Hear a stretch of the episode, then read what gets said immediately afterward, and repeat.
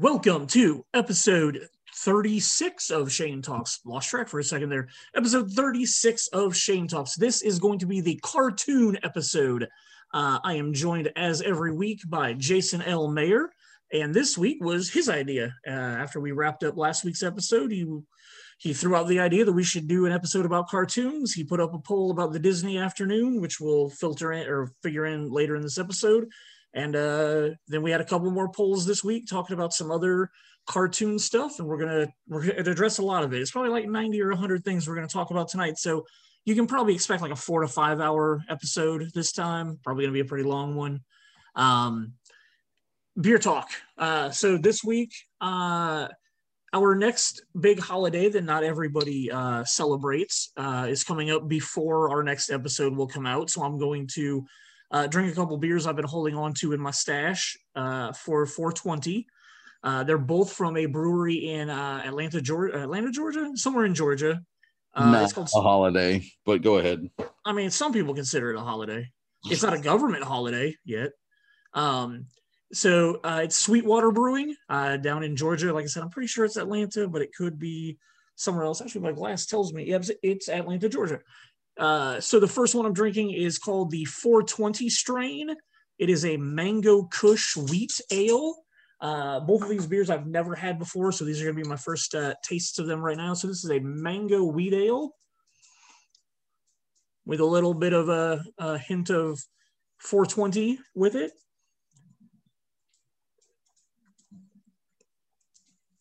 And that's very light and refreshing, and the back end gives you a little of the sticky. The second one that I'm going to be drinking tonight, this one, when I cracked the can open and started pouring it, was a very distinct and discernible odor of the marijuana. This one is called Strain Be Real. It is a Mexican-style lager. It is apparently brewed in conjunction with Cypress Hill. So Dr. Green Thumb helped them nail down the recipe for this intense Mexican-style lager. Pick it, crack it, drink it, come along. So where did you get these? Just various liquor stores. Well, one of them was brought over to me as a gift. The other one I found at a liquor store after I had already seen that gift, so I bought it specifically to drink around this time of the year, knowing that they were both... I mean, anybody that doesn't know, hops is like a Kentucky cousin to marijuana. So any beer that's brewed with hops is like in the same family as marijuana. So some people just decide to actually brew with marijuana from time to time. And that is exactly what this second beer smells like. No question. Anybody that would ever smell this would know exactly what went into brewing this beer.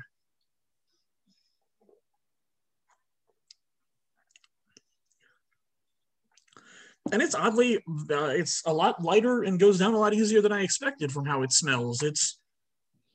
There's neither one of those, both of these beers I expected to have a very like IPA flavor to them, even though it's a wheat ale and a lager, but they're both very light and very easy to drink. So very interesting. Not at all was I was expecting. Oh. So yay. That's going to be fun to drink tonight. You're not drinking today because you got your second COVID shot tomorrow, right? Like a COVID shot tomorrow, and they say hydrate. So cool. So good luck with that. Hopefully you have no ill effects from that. Hey, if I have no ill effects, we'll be able to talk about Nobody next week. I'm excited about that. As long as you're healthy tomorrow night, we're going to go check out Nobody in a movie theater neither one of us have ever been to before. So we're going to scope out some competition, see how they do stuff. I'm really looking forward to that. Crossing my fingers that you are not sick tomorrow night. I'm hoping so too.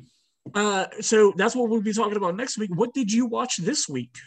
I watched Unhinged, the Russell Crowe movie about road rage that came back out and like did that come out and when we closed or when we reopened? I can't remember. It was one of the first things when we reopened. So September. August, yeah. So Unhinged. It probably gets a 2.5 out of 5. Okay. Russell Crowe's very weird and crazy in this movie. It's on Prime. Oh, cool. Then I will definitely watch it. I another one that I think, like, I was feeling the tense, how tense it was while I was at home by myself with lights on. I think it would have just been amped up if I were in a theater with the lights off and with the actual surround sound pumping through the building. I think I probably would have liked it maybe a little bit more. There's some stuff that happens in the movie that's just completely impossible. Okay. So it's definitely a popcorn flick. Turn off your brain, just enjoy it. But it's really messed up, and it was, some of the stuff that he does is just like somebody had some road issues when they wrote this script. So let me ask you a question: how much does it compare to the Michael Douglas 1992 film Falling Down? I've never watched Falling Down all the way through. Oh, okay. Something that was interesting to me. I found this one a little bit more interesting, just because I don't know why, but it was something that I was interested in seeing. Just didn't see it before we lost it, and then I just, yeah, I was gonna watch it and found it on Prime and went, oh hey, I can watch this now. Let's do that now. I did that. What was the other thing that was popping in my head? Oh, TV show. I can't, no, I can't really think of, I thought there was another TV show, but I'm watching The Rookie and SEAL Team are both shows that I watch as the episodes get released on CBS and ABC. The Rookie is trying to be a little woke with, like, what's going on with the policing in the current climate of things. They're trying not to just like act like it's not happening, which is, it's kind of nice, but it's like, I don't know, like, you know, there's two sides to every story, right? So like, it's one of those things where like, I see why they're doing it and I don't hate it, but it's also like, I'd rather just watch a cop show for a cop show, but I can kind of understand why they're doing what they're doing with it. So very cool. So this week we unfortunately lost an actor / musician that I am a big fan of. Don't shake your head at me, man. DMX is great, man. His music is fun. Like his music's fine. He was in his prime around the early 2000s when I was very much into hip hop music. I really enjoyed. Oh yeah, exactly. He's got a beat to every one of his songs. It's really good stuff. But he passed away, very unfortunately. Like I said, I was a fan of his.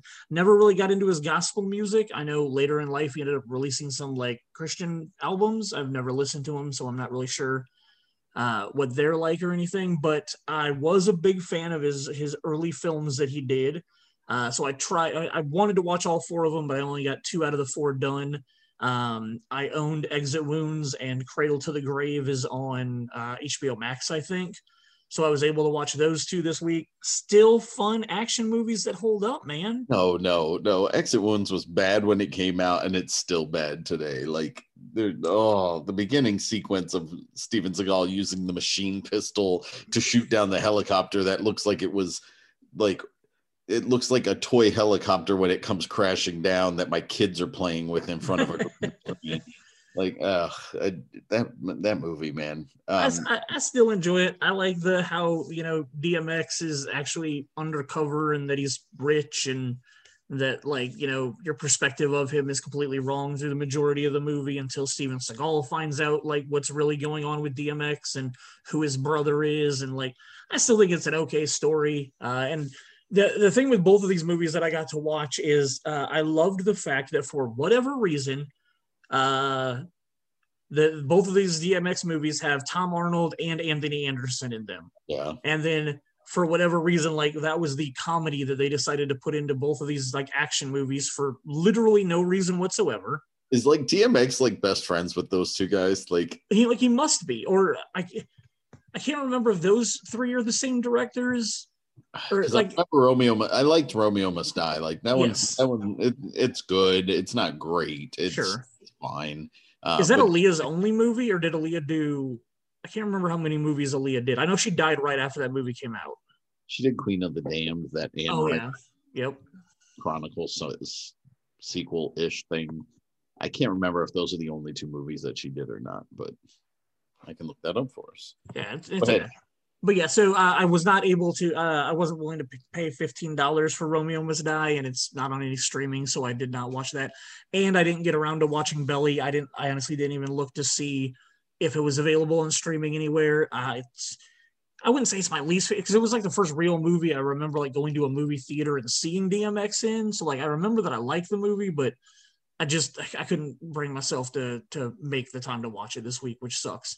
Wait. So you watch Cradle to the Grave and Exit Wounds? Correct. Yes. Okay. Sorry, I liked Romeo. Did I say Romeo Must Die? Yeah, you said Romeo Must Die is the one that you liked. Yeah, and that was the first one in that like DMX trilogy where the first and last one had Jet Li in it, and then that middle one with Exit Wounds had Steven Seagal. I liked Never Die Alone too. He did that movie. That was a pretty stupid film that came out in 2004. Who was in that with him? I don't remember that one. Drug kingpins return home touches off a turf war. DMX, David Arquette, Michael Ealy, Clinton Powell's in it. Tom Lister Jr. Okay. Tiny Lister. Yeah, interesting. I don't remember that one. I can't say if I saw that one. I didn't know Aisha Tyler was in it. But, well, yeah. I mean, like, some of these, like Cradle to the Grave, that's got Gabrielle Union in it. And then like Exit Wounds had Eva Mendes in it. Like the Exit Wounds cast is ridiculous with people that are like, you know, much bigger actors now. Yeah, they I liked that one. I remember ended up watching it for whatever reason. Right on. Yeah, I don't think I've seen that one. So rest in power, DMX. Really sad that, you know, his life ended the way that it did. Kind of sucks. Side note, your Falling Down cinematographer was the guy who directed Romeo Must Die. Andrzej Bartkowiak or whatever? Yeah, Bartkowiak. I don't know how to pronounce his last name. He was the cinematographer on Falling Down? And Speed. Oh, that's pretty cool. Oh, because Jan Devant directed Speed. That's right. Yep. Yeah, that's pretty interesting. I just thought that was kind of like that guy he directed Exit Wounds. Did he also direct Cradle to the Grave? Give me a second. Aaliyah, Queen of the Damned, Romeo Must Die. Everything else that's listed on her stuff, it looks like music videos. Yep. Gotcha. So you said go back to that Andrzej Bartkowiak guy or whatever, because I know he directed at least 2, if not 3, of those DMX movies. He directed Doom. Ooh. I like the last, like, first person perspective part of that movie was kind of fun.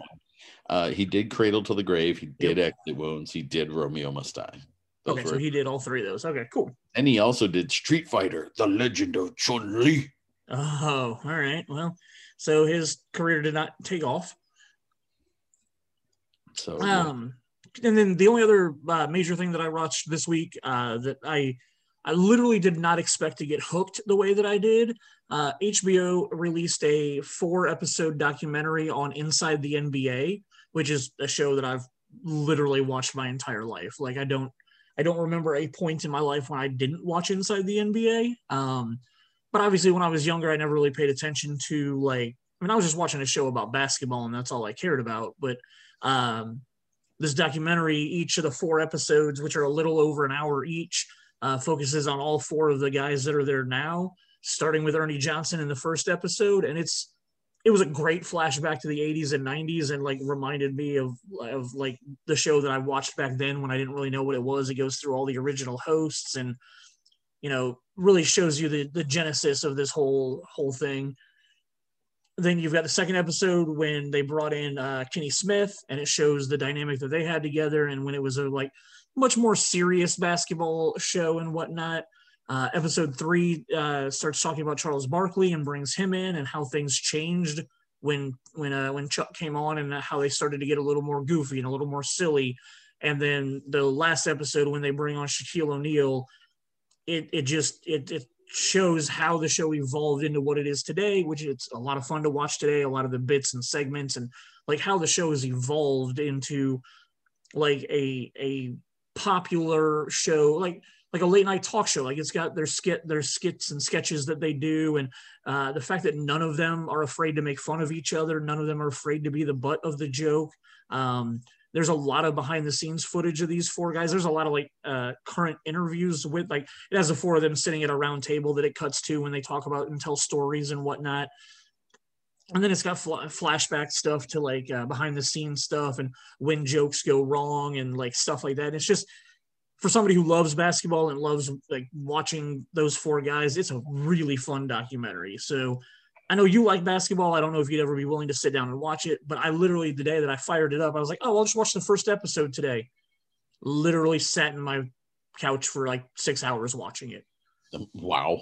Yeah, I watched all four episodes in a row just because I was just enjoying it. Like, and that's the thing, like, there's not really much to it. I don't think anybody else will like sit down and watch all four of them. Like I said, I plan to watch one and then, you know, watch another one in a couple of days or something, but I was having a lot of fun watching it. Like, the characters that these guys portray on that show is a lot of fun to see versus like how they act behind the scenes and stuff. So very, very cool documentary that I really recommend if you like basketball or if you like Inside the NBA. You ready to talk about cartoons? Oh wait, hold on. I got one last thing.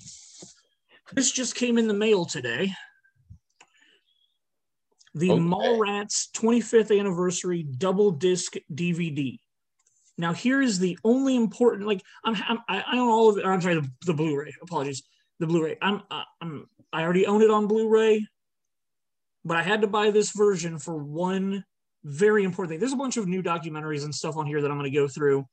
But disc 2 is the TV cut of Mallrats, which I have never seen in my life. It's the one where they had some other random dude come in and do the ADR for Jason Mewes' character. I think he does multiple characters. I'm pretty sure he's not just doing Jason Mewes. Gotcha. But yeah, so it is the TV cut that was on this that made me go, you know what? I'm going to have to buy this Blu-ray again. And it's the anniversary edition. The amount of bonus features on here is just ridiculous. Like, it's massive.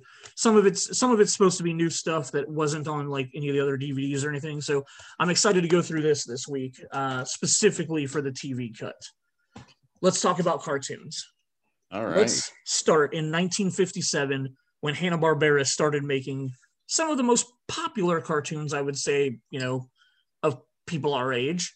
And people older than us. Like, obviously, like, Disney had been around making like animated films and whatnot and doing their shorts and everything. But Hanna-Barbera, like, when TV was coming around, was making cartoons for TV. In 1982, USA started something called the Cartoon Express. The USA Network was shifting to a 24-hour format in 1982. And so they needed, you know, more content to fill stuff. So they got a bunch of the old Hanna-Barbera cartoons and created, in the afternoon, something called the Cartoon Express, which I think it was like 3 to 5, 3 to 6, like somewhere in the afternoon every day on USA for kids after school to watch. We're just going to kind of go alphabetically through the list of Hanna-Barbera stuff. We can, any of them that you want to talk about, we can, but we don't need to talk about all of these. Adam's Family, I know I've seen it, don't really remember it. Captain Caveman, I know I watched it, but I also feel like I saw him more as a supporting character in other stuff than I actually remember him having his own show. Yeah, I loved his show. The Teen Angels? Yeah, I don't remember the Teen Angels, but I remember him. Right. Challenge of the GoBots. I don't know if that is like legitimately the GoBots that were the Transformers rivals. That's who it was? Okay, yeah, I remember buying those at Kmart, like, because I couldn't afford Transformers. Dino Mutt, the Dog Wonder, which I was happy to see them bring him back in the newest Scoob movie. That was kind of cool. Flintstones, the Great Grape Ape Show. I don't remember that one at all. Yeah, it wasn't worth it watching. Okay, the Herculoids is one that our friend Jay talked about. He got it confused with something else. Thundar. He got it confused with Thundar the Barbarian. Okay. But yeah, Herculoids was one that he had said he watched. Hong Kong Phooey is one that I really enjoyed. Absolutely loved the dog that could jump into the filing cabinet and come out the other one as a kung fu guy. He was always pretty fun. Huckleberry Hound had his own show. Jabberjaw, I don't remember. A giant shark, and he was a part of a band. Oh, okay. Yeah, I don't remember. Like a Josie and the Pussycats, but with a mixed hodgepodge of boys and girls, and a giant shark is the yeah. It's a weird dude. There's so many of these things. It's like, how high were they when they were? So after that's Johnny Quest, which is one that I did watch. It was a lot of fun. Another show that we'll eventually mention was James Bond Jr. Like the two of those I remember watching around the same time. Kind of gave me the same vibe. Well, and there's been many different versions of Johnny Quest too, because they kind of relaunched that series. Oh, then maybe I'm thinking of the relaunch. Yeah, maybe I'm thinking of the relaunch. Next up is Josie and the Pussycats. And Josie and the Pussycats in Outer Space, which I don't remember watching the Outer Space version, but I know I've watched Josie and the Pussycats, the regular one. Yeah. Laugh Olympics. Did you ever watch that? I want to say that's one of the ones where like they were they constantly were having like races across the kind of like Death Race 2000, but it was like it was with the cartoon characters. Oh, okay. So, racing across the country and constantly driving, and so like you had all these characters from all these different Hanna-Barbera shows that were driving cars. And, okay, and so it was literally like a huge mashup and like crossover event. It was kind of weird. Awesome. Yeah, I did not watch that at all. Magilla Gorilla, Quick Draw McGraw, Wally Gator, and Loopy to Loop. I don't remember, but I remember Magilla Gorilla and Quick Draw McGraw.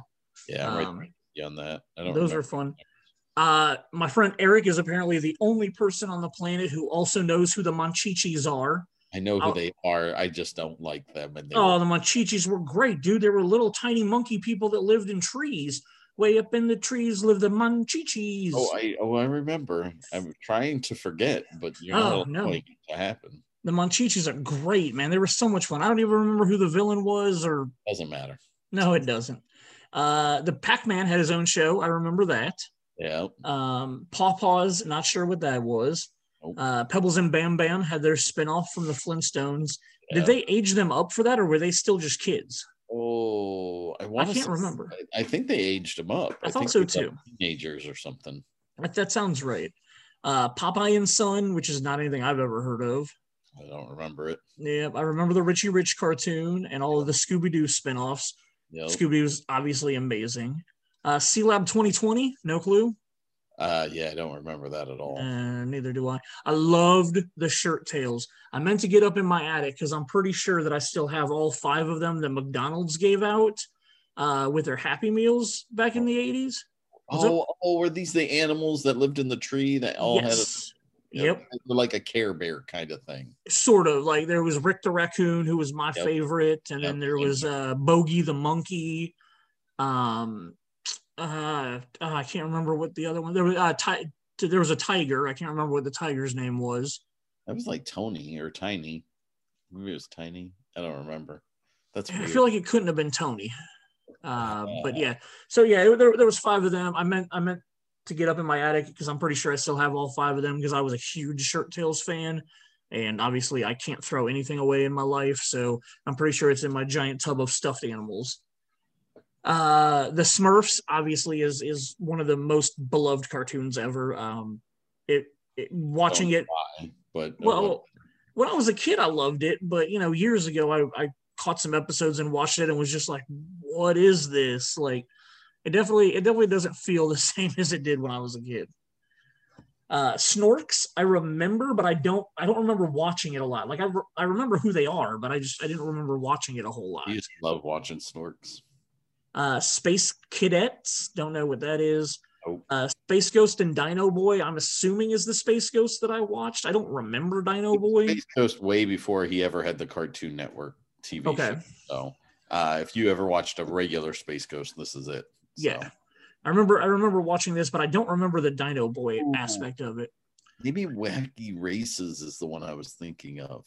I think Wacky Races might be what you're thinking of, because I'm pretty sure that's the one my buddy John Petty was talking about where... the Laugh Olympics was the same kind of thing, but it literally was just like them competing, and he like screwing each, like all the bad guys would screw over all the good guys while they were doing like track and field and stuff, like, doing the Olympics. They were doing the Olympics, but it was like a cartoon version, and they kept trying to screw everybody over. So yeah, Wacky Races, my buddy John brought up because of the bad guy. He ended up being the bad guy in the Scoob movie, Dirk Dastardly. Yeah. And his dog apparently were originally on Wacky Races. Yes, very much so. Yeah. And then we've got a couple of different Yogi the Bear shows. I'm assuming Yogi's Gang is the one. Like I thought it was called like Yogi Bear and Friends or something like that. Yeah, whatever. But yeah, so those were the most popular ones from Hanna-Barbera. And then just to address the most popular ones on the poll that we did, Scooby-Doo was #1, which I won't argue with because it's probably my favorite Hanna-Barbera property. Growing up, I liked stuff like the Hardy Boys and Nancy Drew and Scooby-Doo because I liked solving mysteries and stuff like that. So give you enough information. Michael, my brother Michael, pointed that out. They never give you enough information to actually figure out the problem. True. Like the mystery. So they kept screwing kids over when they were not giving them the whole picture. So that's kind of crappy. I do and I don't agree because I still like, I don't know. No, there was always that time where Velma was like, I found this, and they never showed you her actually finding it. That would give away, like, made the entire thing, like, bust open. It was really stupid. So. I don't know if I would say that was really stupid, because would you want, like, I mean, 10 minutes into an episode to immediately see Velma do that and then know, oh, obviously that's who the bad guy is? Like, but that's held out that to make... I don't know, man. I don't know if I can agree with that. Guys were probably churning these out like a... like they were, you know, factory workers in China. So. Second place on the poll was the Jetsons. I like the Jetsons movie more than I like the Jetsons. I'll agree with that. The Jetsons movie is really solid. Really enjoy it. Do you like the Jetsons more than the Flintstones? I'm okay. Like they're kind of neck and neck for me. Flintstones. I'll give you that. Fourth on the poll was Tom and Jerry. That's easily my #1. Is it really? Dude, yeah, so let me tell you a quick story about Tom and Jerry. Have you watched it anytime in the last, I don't know, recently? I watched it at the airport when we were coming back from Arizona. It's violent. It's massively violent. And it's like, awesome. I agree. Like, I agree that I enjoy it and I think it's awesome, but like, I don't understand how there's not like parent groups these days that are like boycotting and trying to end Tom and Jerry. Yeah, you're not like it's not gonna. It doesn't show like you can catch it right now on certain channels, but it's usually at night or like overnight. You don't find when kids are typically awake because people don't want to show it to kids. Same thing with Looney Tunes. Looney Tunes. I own a disc of Looney Tunes, a DVD that I bought for my kids because I was like, oh, they got to see this, and I bought it years and years ago, and like the back of it says, this is a collector's item, this is not children's programming. Like, really? Yeah, there's a like literally a box on the back that says this is adult collector's item, this is not for children, like this cartoon's not suitable for children and stuff like that. And it's like, wow. Don't get me wrong, I can watch it and totally understand where they're coming from that aspect. But even watching it with my children, I have no problems with my kids watching with what they are seeing. It's just, I think it's amazing to me that they're so against certain things. But, well, you know, I mean, you got to look at the way society is kind of going downhill in the last 50 years. Parents think they can just put that kind of stuff on TV, and then their kids are going to think that we can emulate that kind of stuff that we see on TV, and then people die. Well, no, but if you're parenting correctly, you shouldn't have that problem with your children. You're 100% right, and I 100% support and agree with your statement, but parents these days aren't always that smart. You and I did not go around killing people because we watched Tom and Jerry cartoons. We didn't push people off of buildings or hit them in the back of the head with 2x4s. Like, that's not something that we did. I may have hit somebody in the back of the head with a 2x4. I may have done that. It's possible. We're not the Three Stooges either. That's another thing that's been canceled and not allowed to be shown to kids. Really? I didn't even think about that, but that makes sense. Yeah, all the eye gouging and the nut kicking and everything else, man. Like, wow. I love those shows, and that I grew up on Tom and Jerry and the Three Stooges. Sure. And, heck, even the Animaniacs and Tiny Toons were doing stuff that by today's standards is not cool. Fifth place on the poll was the Smurfs. What are your feelings on the Smurfs? Yeah, they're just fine. Like I never was a big fan of them. So got you. Sixth place was the Yogi Bear show, which yes, Yogi Bear was awesome, and Boo Boo. Super Friends. Were you a Super Friends fan? I was, just because it was pretty much the only superhero stuff you could tangibly get a hold of at that point in time in the mid 80s for me. Mm-hmm. So it was either that or what was I going to say? You could watch the reruns from Batman, the 66 series. Oh, sure. Yeah. Next up was the Space Ghost show, then Captain Caveman and Johnny Quest were the top ones getting votes on there. So pretty decent. Like I said, the top four or five are all pretty close in what people liked from Hanna-Barbera. Mm-hmm. Near the end of the 80s, Cartoon Express kind of shifted a little bit. At some point during the 90s, they even switched over to a 6-hour block on Sunday mornings that was called the Sunday Morning Cartoon Express. Which is helpful because I'm looking at the dates that you have listed on the Cartoon Express, and I was like, I know I watched a ton of these shows way before these dates. Yep. So the dates I have listed on there are the dates they were actually on the Cartoon Express. Yeah. They bought, obviously they bought the rights for, you know, the syndication rights or whatever to show these cartoons again. So they, you were totally right. They aired on other networks on like, you know, Saturday morning cartoons, you know, on ABC or NBC or CBS or whatever. And then I'm not sure why Cartoon Express decided to do Sunday morning. Maybe the other networks still had programming on Saturday morning, so they kind of wanted to just dominate their own day. They did. So, yeah, so they took a bunch of the other shows from other networks and years later, you know, threw them together on Cartoon Express. Sonic the Hedgehog was on from 95 to 96. I know I've seen it. It's not memorable enough for me to remember it. My kids watch it all the time right now. Like the old Sonic the Hedgehog, not a new one. It's either on Prime or Netflix, and they watch it all the time. And it's like the old 90s animation. Like it's not like a redo of it. Oh, that's awesome. Well, they have like 2 or 3 different Sonic cartoons that they watch. So nice. The Adventures of Super Mario Brothers 3. Again, I know I've seen it. Don't really remember it very well. Yeah, both of those came, especially when those started rolling out, we probably getting to that age where we weren't watching many cartoons at this point in time.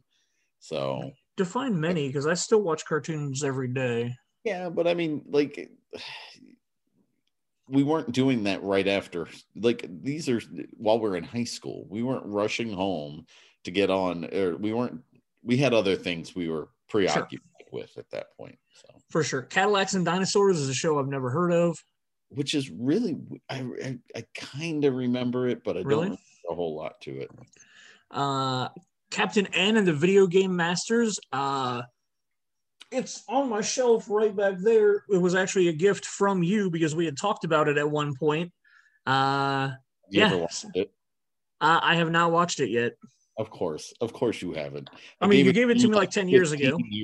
Yes. Yeah, 15, yeah, maybe. I think it was before I moved to Massachusetts, so it was 15 years ago. I still got it. I very proudly have it. I should have brought it over here to show right now, but I still own it. But yeah, it's on disc, so I haven't put it in. And it's an entertaining show, especially when you were, for the people who were severely into video gaming at that point in time. So sure. Chipmunks Go to the Movies. I literally have I remember watching the regular Chipmunks show, but I have no idea what Chipmunks Go to the Movies is. No clue. Cops. Dude. I liked Cops. I had action figures of them. So. I had like Misdemeanor was one of the bad guys I remember. I had the main good guy with the like the briefcase. And he had like a silver briefcase. I think he might have, but I remember a silver like canine that also had like a red police siren on the top of him. Yep, I remember that. Yep. Yeah. Cops was a lot of fun. I remember really liking that show. I also loved Denver the Last Dinosaur. Me too. Yeah, like, dude, Denver was so much fun. And I've even sang that song to my kids. Like, oh, nice. And shown them what it is because my kids. Very catchy theme song. Very much into dinosaurs, so. Dude, that's great. Yeah, Denver was a lot of fun, and it lasted 4 seasons on there. So, like, there was a good chunk of Denver to be watched. Real quick, this is one that I don't think ended up. I don't know if you put it on the last poll or not. Wasn't there a cop show or like a space cowboy show called like Brave Star or something that you watched? It was. I did not watch it. I was not into it. I remember our friend Tony actually owned like some of the action figures, but they were like giant action figures compared to like G.I. Joe or whatever. They were even bigger, I think, than Thundercats. Yeah, I can't remember if that was put on the last poll or not, so I don't know if we'll end up talking about it. But like at one point in the last week, I thought about Brave Star. I was like, I need to make sure that like I add that somewhere, and I don't know if it ever got added. Yeah, it was like a Native American space cowboy. Yeah. And like I remember, like he could like had a, like a holographic eagle or whatever he could call out for something. Yeah, I can't remember. Yeah. The next show I remember watching a lot, but I don't think I've ever watched it since was Dragon's Lair. I remember enjoying Saucers. What's that? You missed Dino Saucers. Oh, I missed Dino Saucers. I did. I don't know Dino Saucers. I don't know either. So. Okay, so we don't need to talk about it at all. Come back, Jason. You're frozen. Dragon's Lair. Oh, there you go. You're back. Right. Yeah, Dragon's Lair. Did you watch the Dragon? Yeah, you froze for a second, but it's all good. Dragon's Lair. Did you watch it? Yeah, I think I watched the cartoon. I remember playing the game more than I remember watching the cartoon. The Adventures of Mr. Magoo. Watched it. It's fine. Yeah. Fat Albert and the Cosby Kids was a lot of fun. I remember enjoying that show a lot growing up. Yeah. And then, you know, easily in my top three cartoons of all time is G.I. Joe, the original American Hero series. I know you enjoyed that as well. You didn't? No. It's just I don't think I've popped in an episode of that in forever. Although apparently, like all of G.I. Joe and all of Transformers are all available on Hasbro's YouTube channel.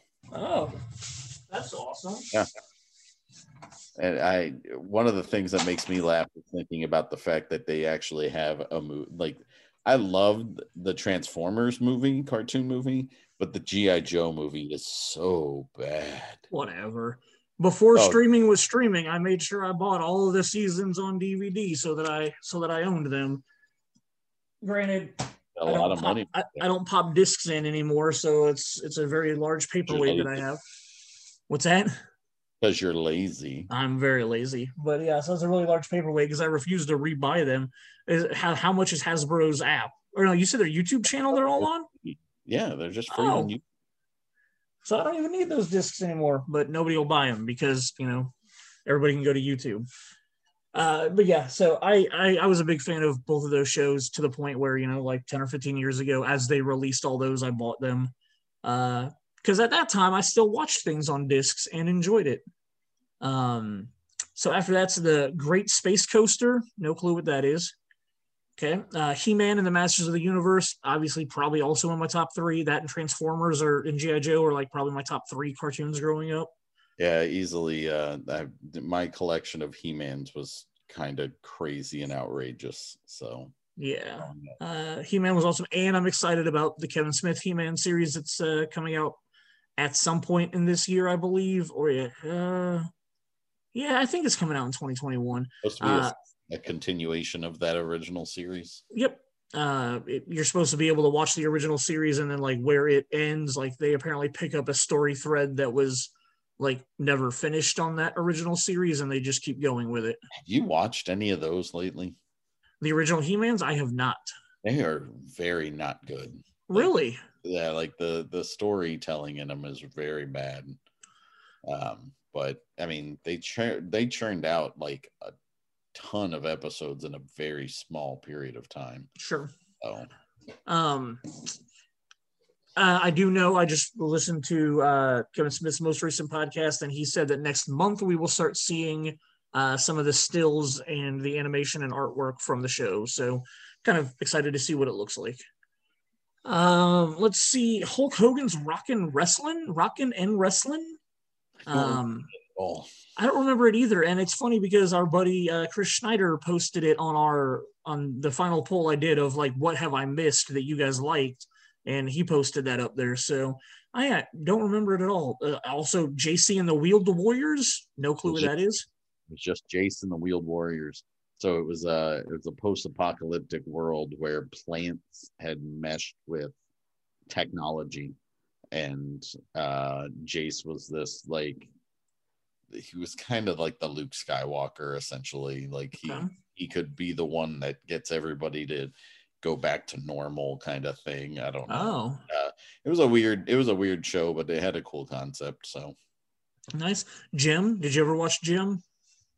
Unfortunately, oh man, I did too. Something that did catch my attention sometimes. I liked Jim. Oh, and the other one that I don't think ever shows up that I don't remember seeing that I can bring up right now, like my two things as a kid, like I liked Jim and the Holograms, and I liked My Little Pony as well. Oh no. Yeah, I don't know why. You're on your own boat on that one. I think the girl that I liked when I was like 8 was into My Little Pony. Sure, that's totally why it was. Yeah, I mean, I don't know. I got no other answer.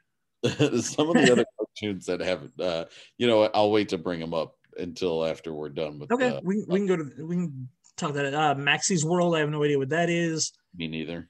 I know I've seen an animated Mr. T, but I don't think I ever actually watched the show. No, I definitely did not watch that. Yeah, no clue what Pole Position was. It was a racing game based on the video game from Atari or whatever, but I don't remember much about it at all. The Real Ghostbusters. I remember liking it. The one with the monkey? No. That's the Ghostbusters. The Real Ghostbusters is the one that had the characters from the movie. Yeah. It made Slimer like a really big part. Yeah. The show that you're talking about with the monkey was just called The Ghostbusters, and they couldn't get the rights away from them for the animated show, so that's why they had to use the name The Real Ghostbusters. I don't know if you remember this. The Ghostbusters one, they actually had, I can't remember if it was just their, like, I don't remember if it was just the commercials for their toys or if it was the beginning of their television show before, but they had like live actors playing the two main people, and then somebody dressed up in a monkey suit. No way. Oh yeah, totally. Oh, I didn't know anything about that. That's crazy. Yeah. I can't remember if that was a like I said, a commercial or the introduction. So did you watch She-Ra? I was a huge He-Man fan. He-Man fan, and so She-Ra just came along naturally with that. The Power of the Sword was a movie that they made to introduce She-Ra. She was the half sister, or she's the sister of He-Man. Prince Adam. Yeah, Prince Adam and He-Man, and so she was stolen, kind of like Rapunzel, essentially. And but the Power of the Sword was them crossing over and becoming like they introduced Hordak. Hordak was the bad guy for She-Ra, and and Hordak was the one who stole She-Ra from, or maybe I can't remember if he's the one who stole her or not, but he lived in a different dimension, and I want to say he stole her and went to the other dimension, and Hordak was her main bad guy, I think. Essentially her Skeletor? Yeah, essentially her Skeletor, and then you had Hordak was like, her and Hordak and Skeletor were like best buds or whatever.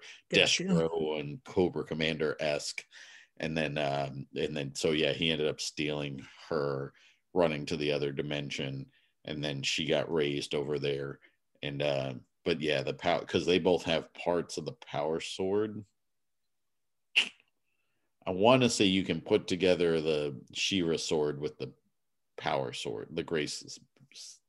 See, I thought He-Man and Skeletor each had half of that sword. I thought one was yellow and one was blue.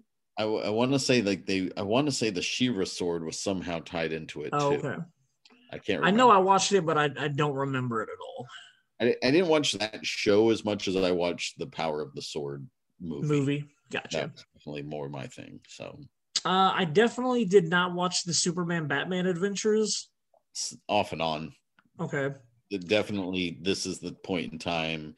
I remember loving the Batman animated series. The animated series. Yep. I love that.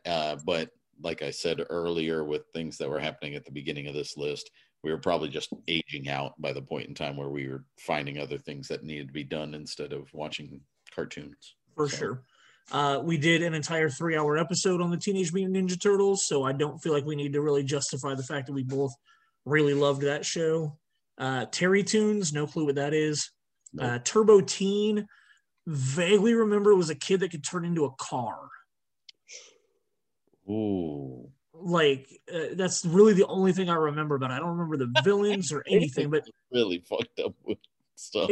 It was, and like I don't even remember the transformation part of it. I just remember like the kid would like jump up and then like flatten out and like get longer, would like melt, yes, like, or widen out to be the front of the car, and then it was like a red sports car. Yeah, it was nuts. Yeah, so Voltron, obviously, easily my top 5 cartoons of all time. Like, I'm a huge Voltron fan. I've enjoyed the Netflix series. I'm like a couple seasons behind on it, but watched the first 2 or 3 seasons of the Netflix version. Still love Voltron. Still love the idea and the concept of it. And then the Woody Woodpecker show, which I definitely watched. 95, 96 is when it was on Cartoon Express, but I know I definitely watched that in the very early 90s. Yeah, I definitely watched it too. So looking at the poll results, G.I. Joe and Ninja Turtles tied for the most amount of votes, followed by He-Man, which, I mean, that's a very solid top 3 right there. Absolutely. 4th place got the real Ghostbusters, which like I don't hate, because like I remember enjoying the show, but I didn't think it was amazing. The Adventures of Super Mario Brothers 3, of all things, got a pretty large number of votes, followed by Voltron, which I find, like, I expected Voltron to be far, far up higher on the list. Mm-hmm. Apparently, I do need to watch Captain N and the Video Game Masters, because a lot of people on the poll agree with you that it's a good show. But you won't, because you don't want to put in the disc. It's okay. Yeah. We'll figure it out. Maybe it's on a streaming service that I don't know about. Does Disney own that? Does Disney own that yet? Have they bought that cartoon?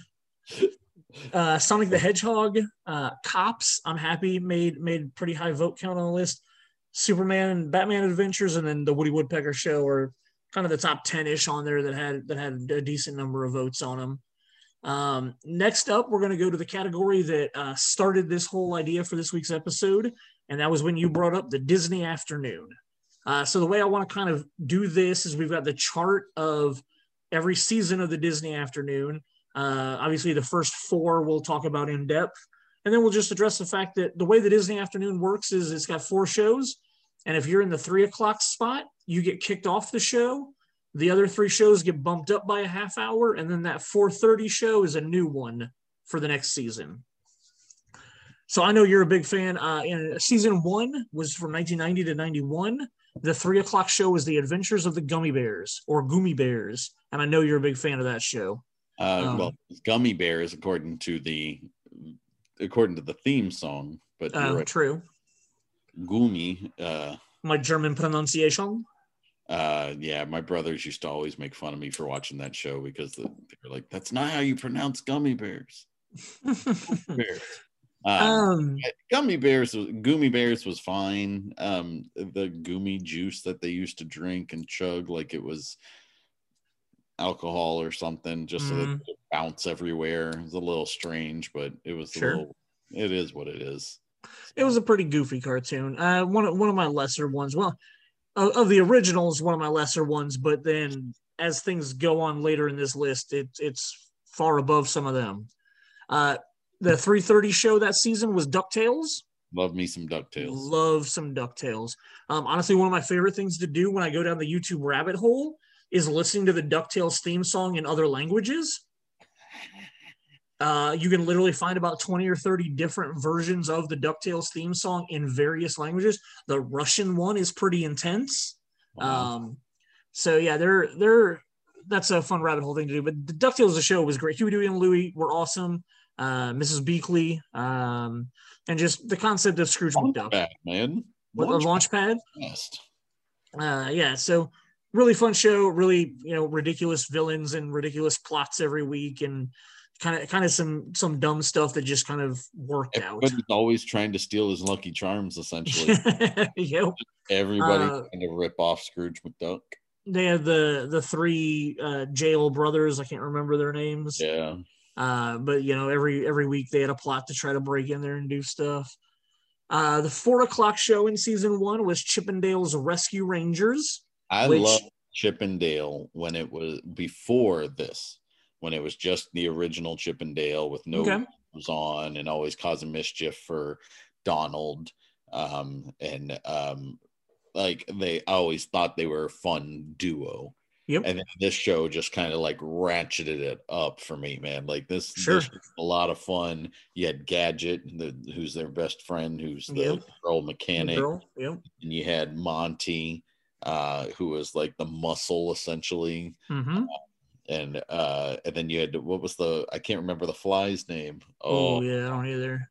Oh man. What I will ask you is, have you seen the photo that puts Chippendale next to Magnum P.I. and Indiana Jones? Absolutely. That looks so perfect. Like I that just really makes me happy. I think it's hilarious that they look like those two characters.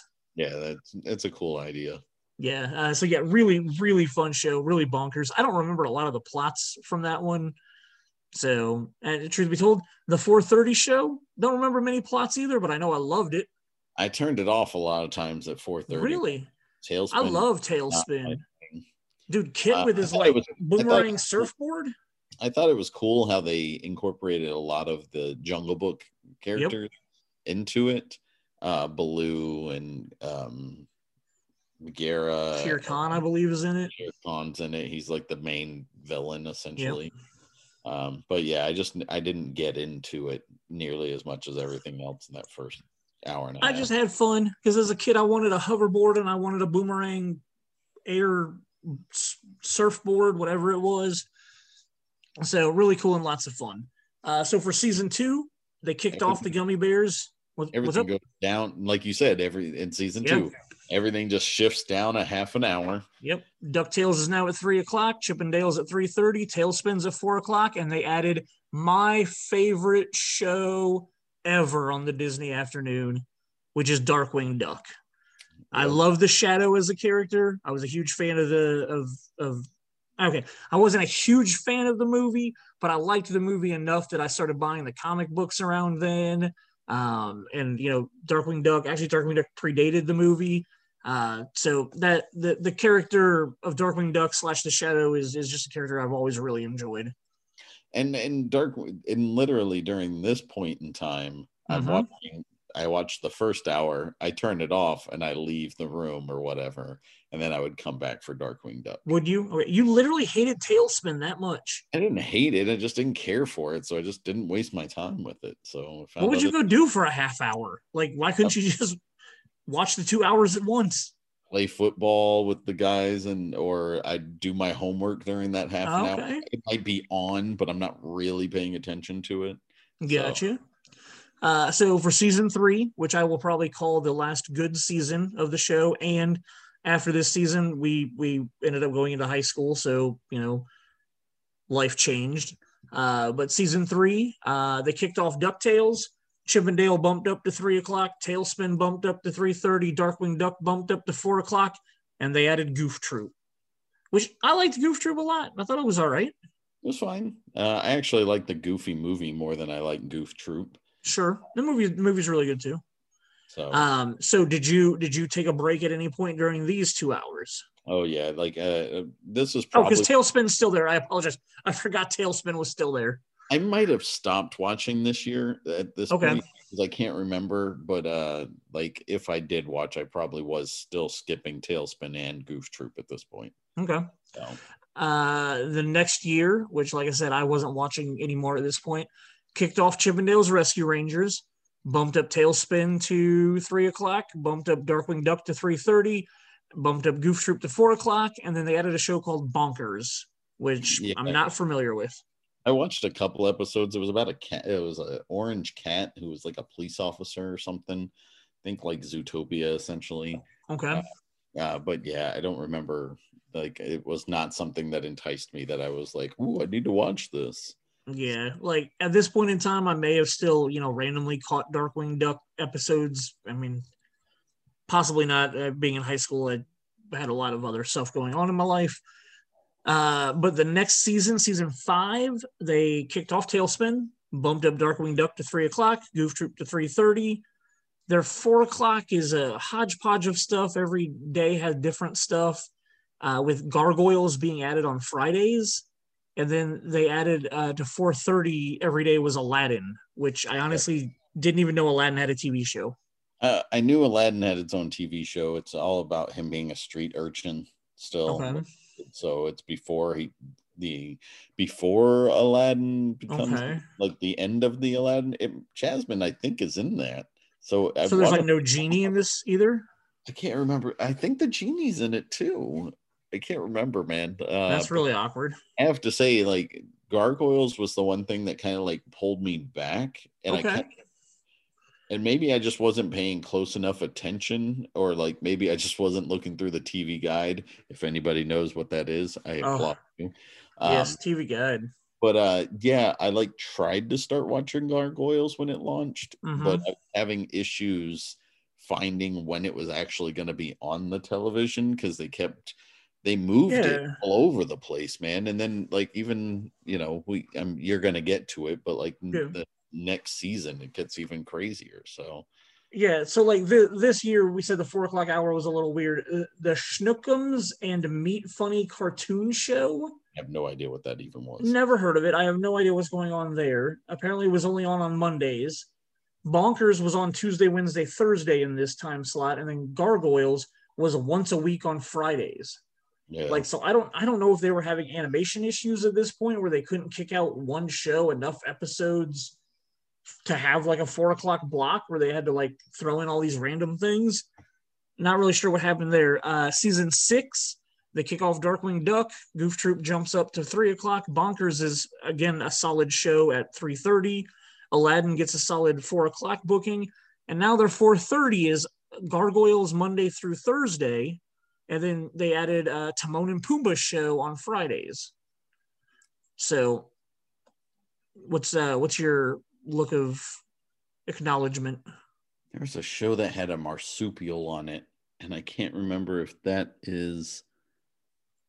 You know what? That might have been the Schnookums and Meat Funny cartoon show thing. It was I have no idea what that is. A yellow marsupial of some sort. I can't remember what it was. I don't know why that just popped in my head, but no worries. But yeah, so that explains your Gargoyles from Friday to Gargoyles going to Monday to Thursday the next year. And then the last season that they did the Disney afternoon, they kind of just threw everything in there weirdly. They brought back Darkwing Duck for the 3 o'clock show. They moved Aladdin up from 4 o'clock to 3:30. Then they added Gargoyles full time again. So it went from the 4 o'clock show on Fridays to the 4:30 show Monday through Thursday, back to the 4 o'clock time slot 5 days a week. And then their 4:30 time slot became the hodgepodge with Timon and Pumbaa on Mondays, the Quack Pack Tuesday, Wednesday, Thursday, which makes it sound to me like it's a Mighty Ducks spinoff, because on Fridays they had the Mighty Ducks cartoon on. So I literally don't know what the Quack Pack was. I remember the Mighty Ducks cartoon, but I don't believe I ever watched it. If I did, it was just randomly. But yeah, so that was the last season of the Disney afternoon, and I understand why it was the last season. Like, that's a pretty weird, bizarre collection of cartoons by that point that, other than Darkwing Duck, I didn't really care about. And I have heard from a lot of people that Gargoyles is really good, and I want to watch Gargoyles. On Disney Plus. Is it okay? Then I need to definitely watch that, because I know a lot of our friends, specifically like Dave Richmond, has told me 100 times how good Gargoyles is, and I haven't watched it yet.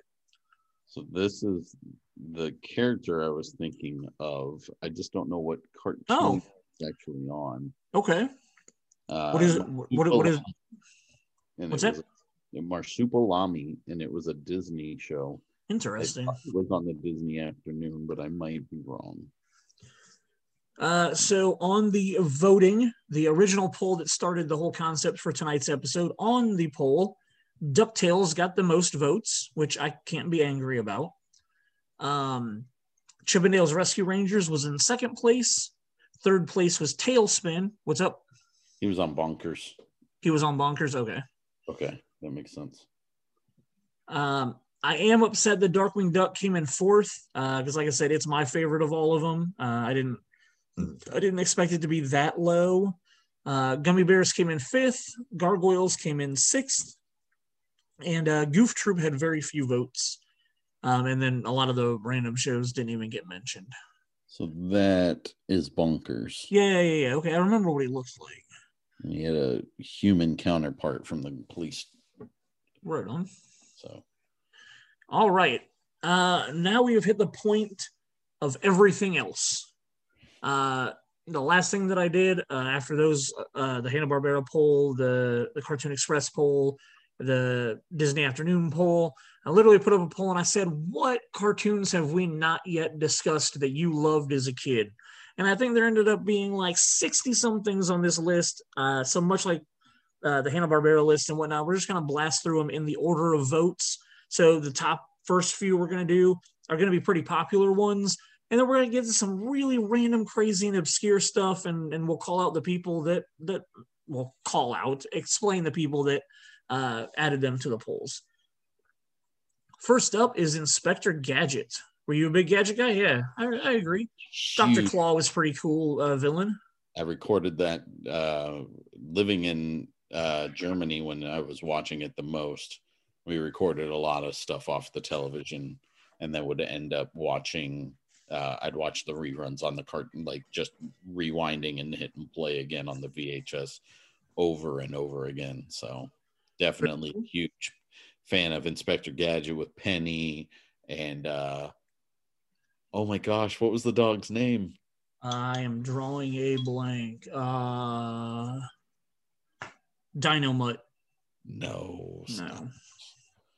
No. Yeah, I don't remember what the dog's name was. Penny and... Go ahead.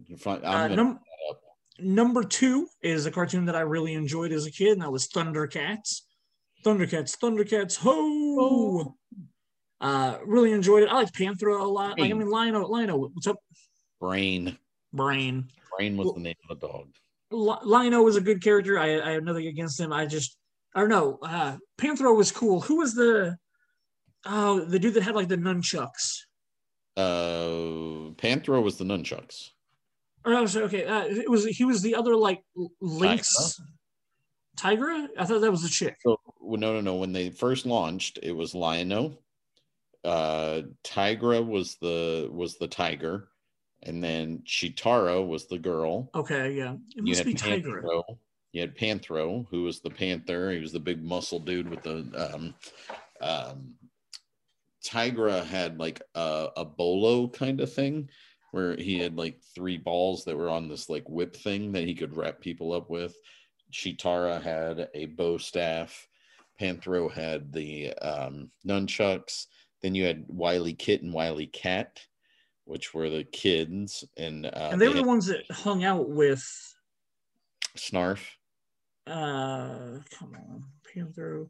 Oh, Jago was awesome. I did like Jago. Jago was the main guy that they killed off in the first episode. Yep, the Obi-Wan Kenobi character. His ghost sticks around. Then you had Lynx, who showed up later.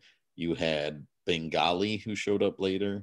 He was a white tiger. He looked just like Tigra, but he was a tiger version. And then you also had an... and I want to say there was a third one that popped up right at the same time that Lynx and Bengali were there. And I want to say it was another girl, but I can't swear to it. So I want to say Tigra is the one that I really... I'm trying to... Yes, Tigra was the dude that I liked a lot. And he was invisible. Like, that was one of his, like, powers was he could go invisible. So yeah, he was the one that I really dug. So yeah, really... Thundercats. I hate every reboot that they've made since. The reboot that was on the Cartoon Network about 10 years ago was like an anime one, and it looked really like... I did not dig the animation style. And then they made another one just a couple of years ago that was like Teen Titans Go-esque, where it was like very eye-popping, childlike looking. Okay. I don't think I've seen that one, but the reboot one like 10 years ago, I remember really enjoying it when I watched it. I couldn't stand the art, man. Like, really? Yeah, the animation was just not something that I liked at all. Looney Tunes got put on this list. You a big Looney Tunes guy? Love me some Looney Tunes. They're a lot of fun every day. I think my favorite Looney Tunes property is the 1001 Rabbit Tales, which was like their spin on the Arabian Nights story. I remember that as a kid, like just having a lot of fun with all the different like vignetted episodes that like made up the like stories that was being told at night. Like I really, as far as Looney Tunes goes, that's probably my favorite Looney Tunes property. And I know it's not a like half-hour animated cartoon, but like it was one of their movies. But that's what I think of when I think of Looney Tunes. The Simpsons, the longest running cartoon in history, I believe, right? It's, yeah, because it came out way before South Park. Yeah. Still on the air. I liked Simpsons when I was younger, but once I stopped watching it after like 2 or 3 seasons, like I haven't cared to ever like keep up with it. I watched the first like 5 or 6 seasons kind of religiously and could watch them over and over again. There just became a point in time, I don't know what happened with their writing. I just didn't get into it anymore, and I just quit. Understandable. I mean, like 35 probably years, 40. It's been on for 40 years now? No, it's 35. I want to say, because I want to say it launched with Fox in like 87. Okay, that would make sense. So that'd be like when Married with Children launched and a couple of other TV shows, but I'm pretty sure The Simpsons launched in like, and maybe it wasn't 87 because it was, they were a spinoff of the Tracy Ullman show, so which was on HBO in the late 80s. So it was probably like 89 or 90 maybe. Maybe they get that. Yeah, it's probably somewhere in the the late 80s. Late 80s, yeah. Well, there was a Tracy Ullman show that was on Fox. Before it was I thought it was on HBO. Okay. It must be the Fox on HBO, but like the first one was on Fox. Got it. And they would put in cartoons of this because it was essentially a skit show. The old Tracy Ullman show on Fox was a skit show. And they had some stuff on there. And then after that, once they launched their own, I want to say it's like 88 or 89. And yeah. Been on it. So The next one on the list, I'm gonna pair it with something that's a little farther down because there's 2 shows. The next one's The Family Guy, and I'm gonna pair it with South Park because anytime somebody tells me about an episode, I always think, oh, that sounds really funny. Like maybe I should give these shows a chance. And then every time I watch an episode of Family Guy or South Park, I literally say to myself, this is the stupidest shit I've ever watched in my life. Not as stupid as Beavis and Butthead, but I can understand where you're coming from with that. Family Guy, like my dad got into him for a while. I don't like there's a couple of sequences that I think are absolutely hilarious. Sure. But for the most part, I'm not interested in that or American Dad or none of that. Oh, South Park, I've watched a few episodes and thought they were okay. I tried to watch their latest like pandemic one. Okay. It's on HBO Max, and I ended up falling asleep while I was watching it. So obviously did not keep my interest well enough. So yeah, like I know I've watched I watched the South Park movie in '99 and it was garbage. I absolutely hated that movie. I think it was hilarious. I liked the movie. And I actually own, but like and Trey Parker and Matt Stone are really smart and funny guys. Sure. I love basketball. Like I think they're very talented people. And to do what they're doing and still be relevant with South Park after 20 something years. Sure. And like it's an impressive feat, but it's just not for me style wise. Like I agree, and what I was going to say is the one episode that I have watched and enjoyed was their World of Warcraft episode. I really enjoyed that one. My roommate like 12 years ago was a huge South Park fan, so I would watch them from time to time with him, usually while I was drinking, to try to make it funnier. But I just never really enjoyed the episodes while we were watching them. I ended up watching the World of Warcraft one with him, and I was like, oh man, like I have to give them credit. Like I'm actually laughing and actually enjoying the story they're telling in this episode. But over the years, like, I mean, you know, mutual friends of ours have like described episodes to me, and I'm like, oh man, that sounds like really funny. Like I think that would be a really funny episode. And then I'll either watch that episode or, you know, watch a random episode. And I'm just like, nope, still don't like South Park, still don't care about it at all. Like, it's just so not, you watch that, but you won't give Captain N a shot. I got you. Next on the list after Family Guy was the Transformers, which Mike Owens put on there because somehow I forgot it when I was thinking up the responses that I put on. Thank you, Mike. Thank you. Yeah, thanks, Mike.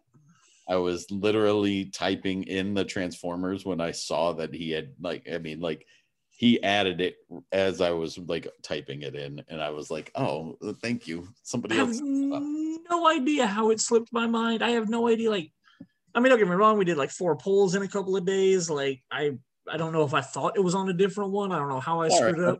I've got a list over here that I've started that more stuff that I missed. Yeah. Crap. We all missed, obviously. So sure. After Transformers was Batman the Animated Series, which we both admitted really enjoyed that show. Thought it was really good. Nope. I like the style of it. I like the animation of it, and I felt like they did a good job of, much like the '66 Batman, giving me like a villain every week that had a plot that they foiled. And that's all I cared about. Like, I don't be wrong, I like long storytelling over the course of a season, but like Batman the Animated Series did exactly what I wanted, giving me a bad guy and wrapping it up in 22 minutes. Yeah, and you know, this is our first time we ever got Harley Quinn. Yep. To this TV show, and she's a fantastic character that I like the animated version better than anything else that I've read or watched. Okay. You know, she Margot Robbie's hot, and she's fantastic to look at as Harley, and I think she does it as much justice as we could probably see on the big screen. I agree, I feel like have you watched this is like even higher in the cartoon. So, have you watched any of the HBO Max like Harley Quinn animated series? No. Like, it's R-rated. Like, I guess there's like massive amounts of profanity and violence in it. I've heard really good things from some mutual friends of ours. I haven't watched it yet, but like, I definitely hear it's worth watching. Like, apparently, like, because like I said, it's rated R. There's lots of blood, lots of gore, lots of violence. Like, I'm interested in watching it. DC's like hardcore stuff or straight to DVD video movies. They're very hit and miss for me. Sometimes I can sit down, totally enjoy it, and be completely engrossed in it. And then other times I'm just like, I didn't like The Killing Joke, which is my favorite comic book made by Batman comic book ever. I thought they did a really the animated one wasn't good. I didn't like it. No, they did some stuff in there that I was just kind of grossed out by. Interesting. Then they also did, Under the Red Hood. Is amazing. I love that one. I have heard that as well. I need to watch that one. And I like the Batman Beyond, the Return of the Joker is really good. So, but as good as Batman the Animated Series is, the next one is probably my favorite comic book iteration. And I know you, being a much more diehard comic book fan than I am, you have problems with this show, but the X-Men the Animated Series, I absolutely loved it and ate that shit up as a kid. Like, no, like, and this is a really good interpretation of it. Like, but I know they take some story on. Like, I know they changed Bishop for the cartoon, and I don't remember minding that one as much as like, I think I minded more the like what they decided to do with the Phoenix stuff. Sure, but for the most part, like this comic, this especially. This is like the height of X-Men. This is the height of comic book nerdom. This was 93, 94 when they relaunched the, like 92, I think is when this started. I think 92 is when it started, yeah. But like 90, like the mid-90s, like early 90s to mid-90s was like the height of popularity for comic books essentially. And this was, and X-Men was by far my favorite comic book at this point in time. Probably still is to this day, which is proof by my X-Men collection and my ridiculous amount of money that I've spent on it. So like, yeah, I love this. I love the animated series. I think I watch more seasons. I've seen season 1 and 2 more than I've seen any of the ones after that. Right on. So, but Yeah. No, it's on Disney Plus. I did last year when Disney Plus came around. I marathoned like the whole first season in a day because it may have been more than the first season. I literally put it on for like 6 or 8 hours when Disney Plus launched because I was excited about being able to watch that again and not having to put the discs in. Another one suggested by my friend Jill. It is a cartoon I can't believe that I forgot because it is one that I really enjoyed. It was Tiny Toons. Loved it. Yeah, Tiny Toons was so good. Like, it was just, you know, it was literally, I can't say the Muppet Babies, but it was like, you know, the younger versions of some of our favorite characters getting into ridiculous, you know, schemes that Bugs would come up with. And yeah, Tiny Toons was absolutely amazing. I can't believe that I forgot it to put on this list. We've already talked about South Park. In the same vein as Tiny Toons was Animaniacs, which fantastic show. A great Steven Spielberg produced show, like lots of fun. Yakko Wacko and Yakko Wacko. Yeah. Steven Spielberg produced Tiny Toons as well. Oh, that's very cool. I didn't realize that. You mentioned earlier Beavis and Butthead. I liked Beavis and Butthead when I was growing up, and maybe it was because it was just so stupid and it was like two stoner-like characters. Like, it was like MTV's version of Bill and Ted, I guess, for me when I maybe I was just at the right age when they came out. I don't know, but like I enjoyed watching Bill and Ted. It was stupid. I won't argue that. It was pretty ridiculous. Like I think the thing that drew me the most to it was being able to watch music videos inside of an animated show. Yeah, maybe. Like I felt like that was cool. Like, you know, in a Who Framed Roger Rabbit cool world way, like you're blending animation and real stuff for me. I think maybe that's why I liked it as much as I did.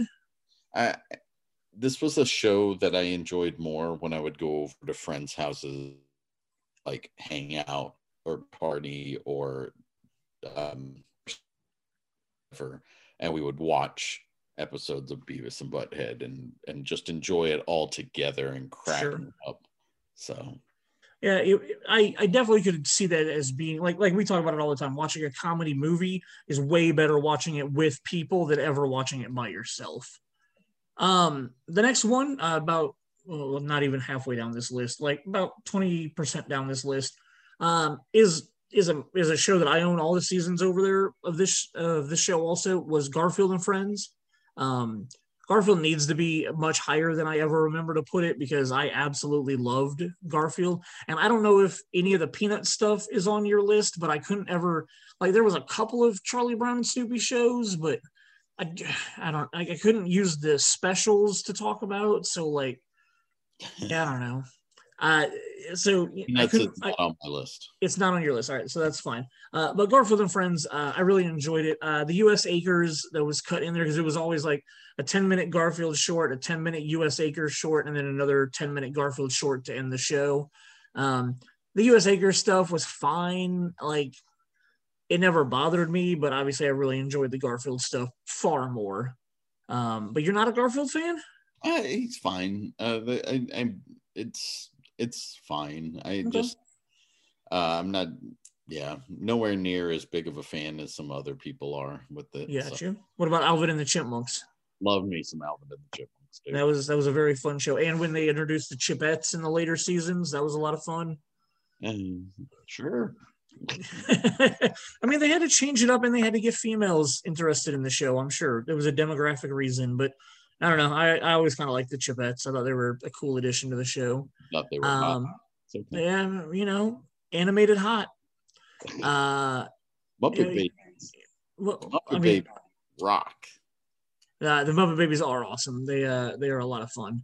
I watched Muppet Babies a lot. That would have been like a mid-80s show, late 80s show, 89 maybe probably. It was probably mid-80s. Yeah, so I definitely watched that. I was definitely like age-appropriate to like enjoy that and watch it. Next one is one that I absolutely loved growing up, probably because it's a sci-fi, techie, nerdy show, was Mask, where it had different vehicles that could transform into other vehicles. And then every character had a specific mask that they wore that could do different things. My all-time favorite character on the show was a dude named Brad. He rode a green motorcycle. The green motorcycle would turn into a helicopter and he could fly away. His helmet did holograms, so he could make holograms to like trick the bad guys and whatnot. He was my favorite character. I should have got the toy out. I still have to this day his toy. I don't have any more. The main dude's red car that had the gull wing doors so that it could turn into an airplane. I had that toy. I don't know what happened to it, but I don't have it anymore. But Mark maybe was that main character's name or something. I really don't remember. Gotcha. Yeah, but you're a fan of Mask? Yeah, Mask was cool, man. Like I had some of the card, like we had the bad guy like SUV. Okay. Black and purple. We had the green and black motorcycle that turned to the helicopter. Yep. My best friend when I lived in Germany, as an army brat, his name was Josh Warner, and he had the red car that had the wings. Bowling doors, yep. I always wanted them. I always wanted that car. Yeah, that was pretty cool. I don't know whatever happened to mine. Josh probably stole it. Josh from Germany stole it from you. Sure. Makes perfect sense. I was in Germany around the same time as you were in Germany. And so I was on a military base and he was probably on my military base before he went to your military base. Like, probably not. I moved out in 86 and we were friends for like 2 or 3 years before. Oh, cool. Yeah. No, then he didn't get it. I didn't move to Germany till 89. So yeah. Nah. My timeline is off. So following Mask, the next up on the list was The Tick, which I remember liking The Tick, but I've never gone back and rewatched it or anything. Like, that's a show that I probably should watch as an adult because I probably get a lot more out of it than I did when I was watching it. Because that came out when we were like freshmen in high school, I think. Yeah, sounds about right. I want to say that was, middle school or beginning of high school. And it was on Fox, I remember, so... Yep. So the next one was suggested by Brandon. Go. What's up? Oh, I was just saying it's a very silly show, The Tick. Like yes, yeah. And I have not watched the Peter Serafinovich live action version. I did watch the Kronk live action version that was on Fox. Drawing a blank on that dude's name. What's that? Patrick Warburton. Yeah, thank you. Yeah, yeah. So I watched his version, and the animated one I have not watched, the Peter Serafinovich's version. So anyway, the next one was suggested by our friend Brandon Yoder, who was on the Ninja Turtles episode. If I'm remembering right, this Spider-Man from 94 to 98 was the MTV version of Spider-Man? I can't remember. I know there was one on Fox that was in this time frame-ish. Oh, okay. Where, like, pretty much all of the backgrounds were in, like, computer animation 3D. Where okay. All the characters were in 2D traditional animation. Oh, interesting. So, okay. Yeah. For some reason, I was thinking that this one might have been. I know MTV did a Spider-Man series for a while in the 90s, but this is probably the Fox one. Next up was Archer. You're an Archer fan? I am not. I've never gotten into it. So I watched the first couple of seasons. I liked it, but I didn't love it. So. I stopped watching it and then never started watching it again. Do you remember The Critic? I do. I loved The Critic. Yeah, it was a lot of fun. It kind of spun off of, I want to say it was a spinoff of The Simpsons.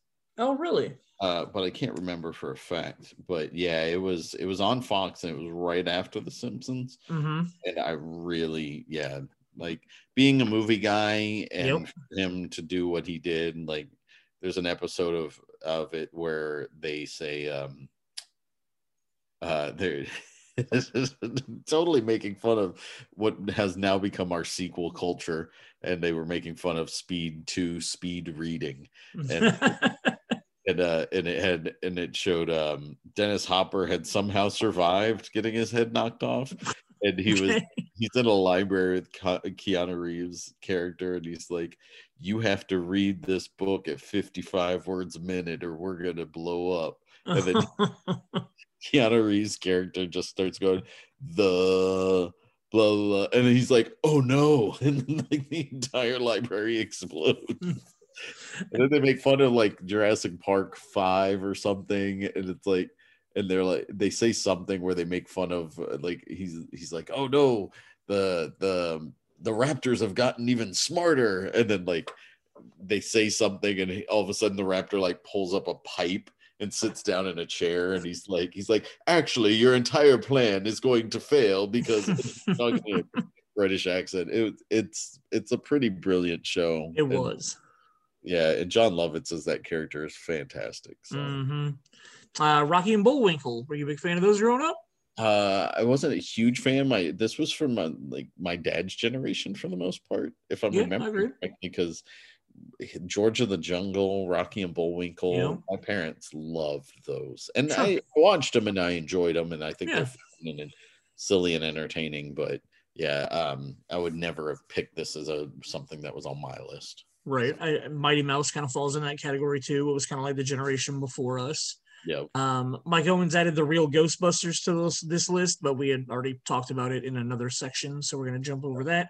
You ever watch Rick and Morty? No. I watch it and I enjoy it. I don't religiously watch it and I'm not caught up on the show. But when it was pitched to me as a acid trip version of Back to the Future, I was like, all right, I'll give the show a shot. And like, I've liked everything I've ever watched of it, but like I watched the first season or two and then just like haven't gone back to it yet. Not for any reason other than just laziness, but the other thing that tends to happen with me is if I fall like 3 or 4 seasons behind on something, like The Walking Dead. I loved The Walking Dead for like 6 seasons. And then like I watched season 7 like 3 years after it came out. And then like I haven't watched anything else since then because I just haven't really cared. Like I'm sure I'll finish the show someday. Eventually, a bunch of stuff's already been spoiled for me. So like I have no rush to go watch it. Yeah. I unfortunately think some people don't realize when you spoil stuff for people, it kind of makes them not want to go waste their time to watch a show. Yep. So, someday I'm sure I'll eventually finish it, but probably not. I'll buy it on DVD and I'll put it on my shelf back there. And 15 years later, I'll still be talking about how I've never put the discs in. What about Pinky and the Brain? I loved Pinky and the Brain. I don't know if it was ridiculous. I'm pretty sure that I stopped watching by the point in time that they got their own TV show. Okay. But like one of my absolute favorites of Animaniacs. So yeah, very, very, very just bizarre, random, crazy stuff. Junior prom date and I used to quote Pinky and the Brain to each other a lot. Oh, that's awesome. Yeah, when we had English together, Tiffany Cagle. So her and I used to quote it all the time. And I actually ended up buying her like a little figurine of maybe Pinky or the Brain. I can't remember which, and giving it to her at some point. So nice. That's awesome. The next one falls into that, like our parents category was Popeye. Not a fan? Huh? No, just indifferent. Nothing bad about it. Just whatever. Were you a Star Wars, the Clone Wars fan? I actually just started watching this. I never watched it. I haven't watched it in years. I just watched the first episode yesterday. Oh. And my kids are into it, so it might be something that I try to watch a little bit more with them. So nice. Yeah, I highly recommend it. It's a show that I really enjoyed, and it's a show that was on Netflix for a long time, and they did the 6th season of it, I believe, right before another one. Oh, yeah.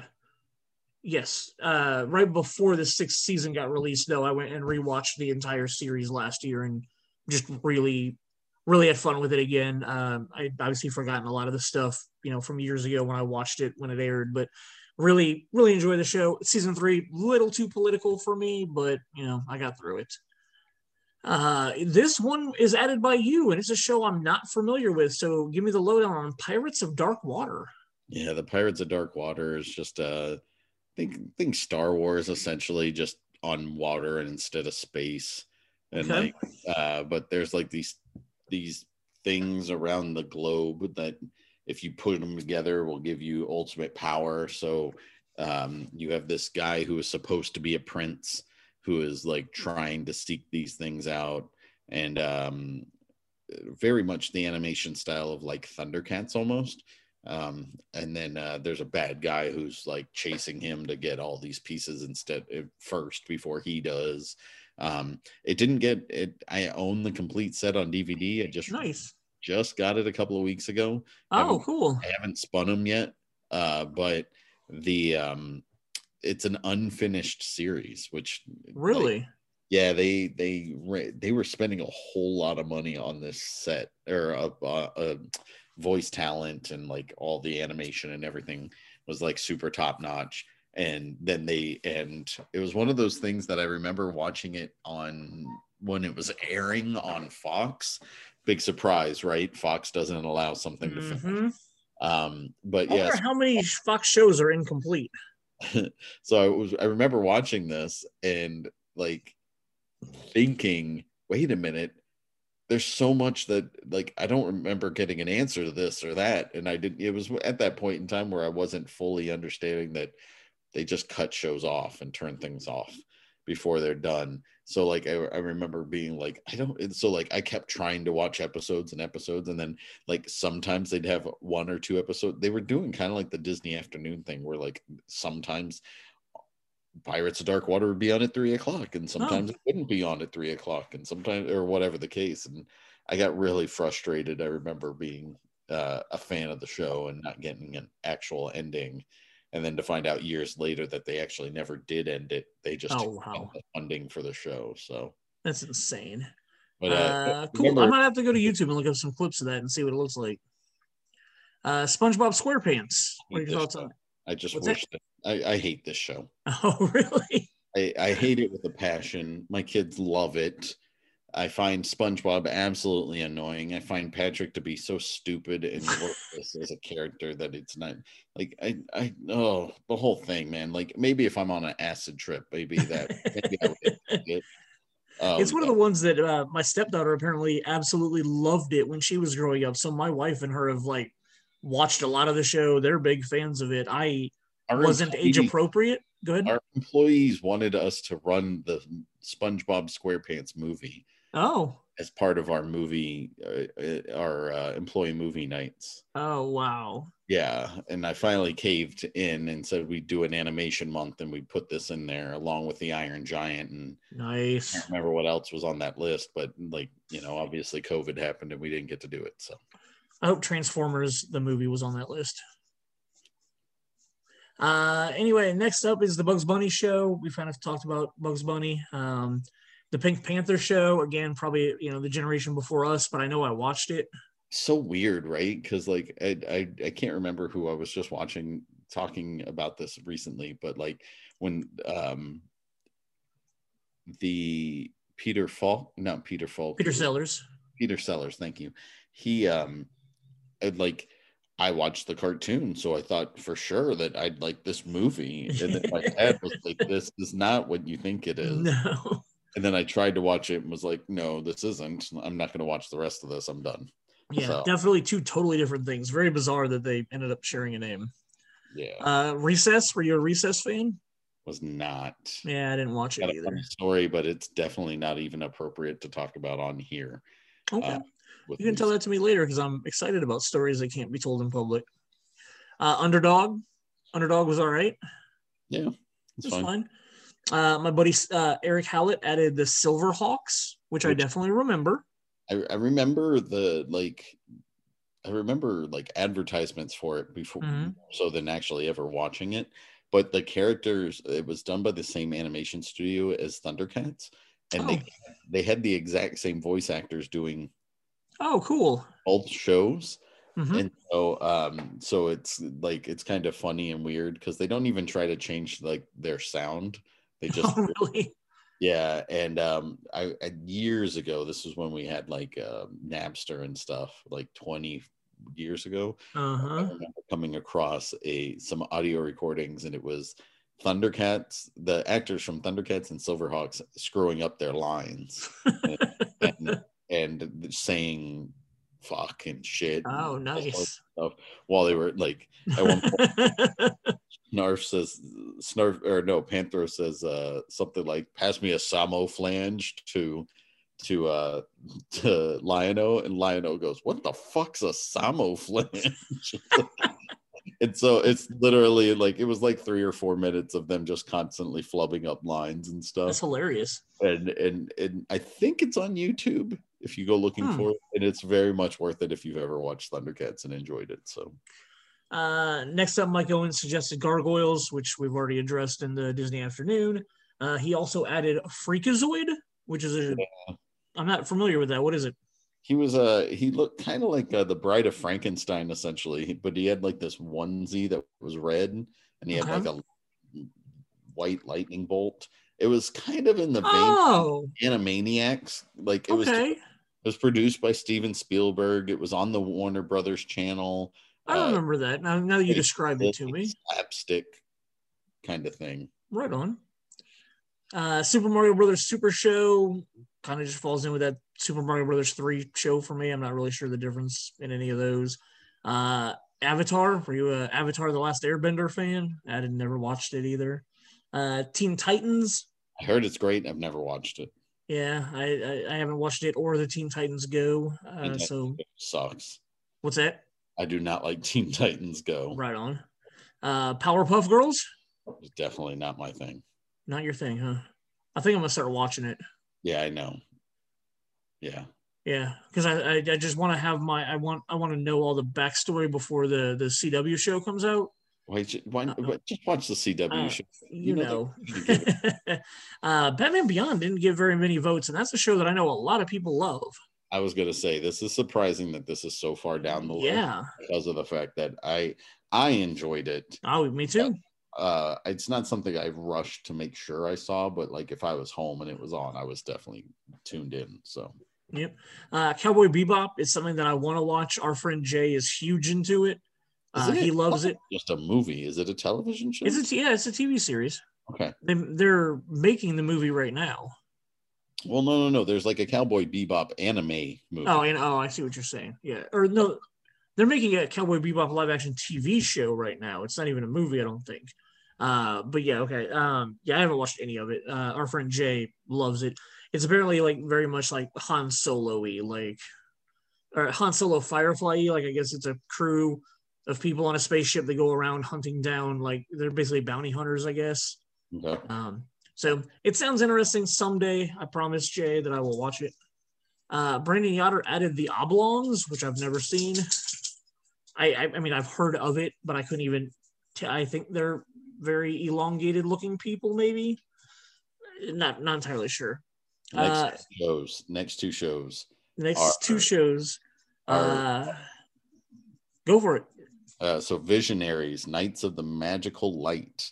I added this to our poll. I don't remember it. You told me about it 100 times, I think. The action figures were about the same size as G.I. Joe figures, but they had like a hologram on their chest. Yes. And the hologram had like a special, like their like spirit animal essentially. And like their spirit animal, like they could transform into it and like fight each other. Yes. Like Merlin was like the guy who created this magic so that these guys could fight, because it's all like Arthur legend-esque. But yeah, I always dug the concept, and the cart and the action figures were really awesome. So I wouldn't have remembered that, but now that you've explained it to me, I do remember those. I remember the toys. I had the toys. I'm not sure I ever watched the show, but like there weren't very many episodes of the television show. Okay. So so next up is one that Mike Owens added, but it's one that you've talked to me about 100 times. And don't you own this on DVD also? No, because the producer has not released these. He's released them on DVD, but he I actually have to watch them on some free app. What was the app?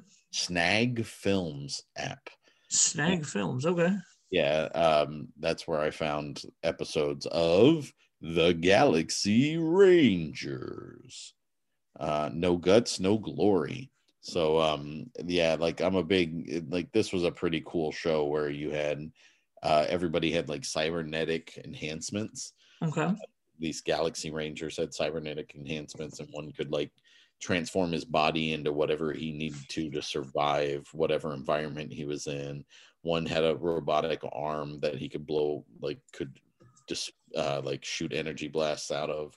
One had the ability to like she was psychic, and what's the other one? She was Jean Grey, essentially. Oh, okay. In what's it when you can mess with other people's brains? Telekinesis. So no. That's where you can lift things. That's telepathic.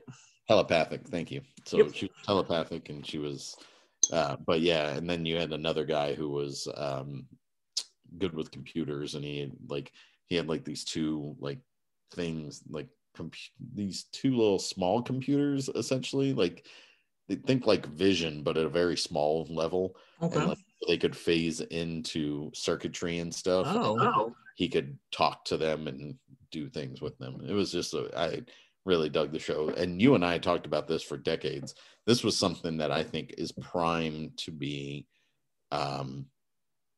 messed with, to be turned into a movie, turned into an updated cartoon, something along those lines. I think that this would translate really well to a transformation of what it was. But yeah, the producer's really weird about the rights to this show. So oh, that's a bummer. So next up, you big Adventure Time guy? Nope. Never watched it either. What about Pokemon? Did you ever watch any of that? Neither did I. Dragon Ball Z? Nope. Nope. Jimmy Neutron? I'm looking at people who have voted on this, and I'm like, that makes perfect sense. Sure. A lot of the last few, our friend Albert voted on. He's a huge anime person. I'm honestly surprised his brother didn't vote on him. But then again, Sergio made a comment that some of these things that are on this list aren't technically considered animated. They're considered anime, and apparently that's a totally different thing. But oh, I didn't know that. Yeah, not to me. It's all animated. It was hand-drawn or computer generated. What about Jimmy Neutron?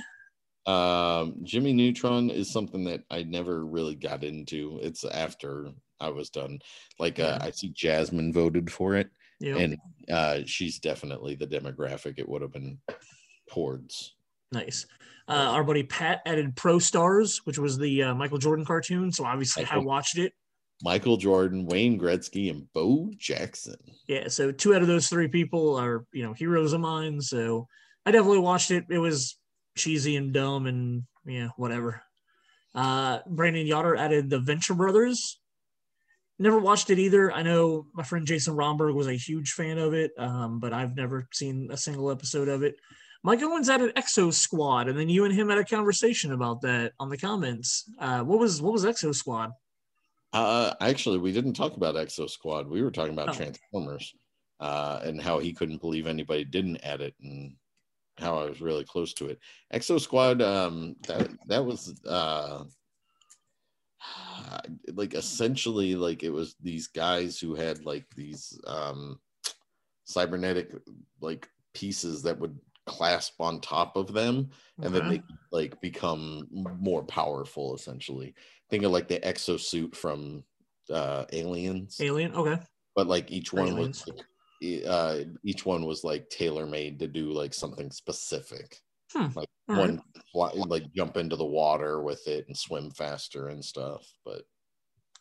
But so then Mike Owens added Ronin Warriors. Are you familiar with that? Yeah, I got no clue what that is either. Sergio and his brother. Sergio added it, and then him and his brother voted on the Jackie Chan Adventures. I did not know that Jackie Chan had a cartoon. I didn't watch much of it, but I remember it popping up right at rush hour time when. Oh, okay. When Rush Hour came out and stuff like that. So. That's pretty cool. Jeremy Enlow added C-Lab 2021, but I feel we mentioned something that was called C-Lab 2020 or something earlier. Yeah, one or the other. I can't remember. Okay. But yeah, we already mentioned this, and I don't remember it at all. Yeah, I don't remember it at all. You added Bobby's World, which I do remember having fun with. Go ahead. Oops, Bobby! Howie Mandel, yep. TV show, and it was just adorable. And yeah. Bobby had this great imagination. It reminded me of Howie Mandel's version of Harold and the Purple Crayon, which is one of my favorite books of all time. Sure, kids. But yeah, just how he just constantly had this crazy imagination that would take him all over the place. So the next one is one that I added.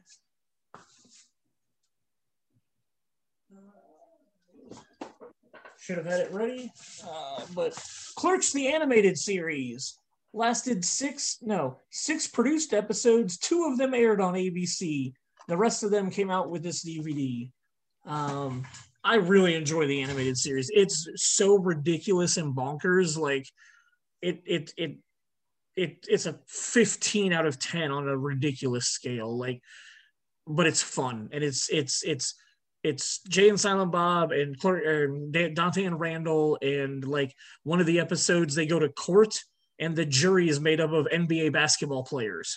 Give me my money back. Yeah, like, and it's just, it's really dumb. And like there's one sequence where they go into Japanese style animation when they're like chasing somebody, and like they have a bear driving a car, and like it's just, it's all ridiculous, but I love it. I think it's so much fun. It's bizarre, stupid humor that for whatever reason I love. I love it because it's Kevin Smith, but I also love it because it's just so out there.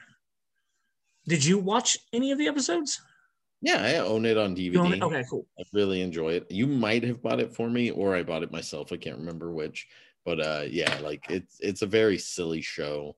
I remember watching it when it aired on ABC, and then like them yanking it real quick after that second episode. So yeah, it lasted 2 weeks, and it wasn't even like episode 1 and 2 that they showed. It was episode like 2 and 4 or something weird that they ended up airing.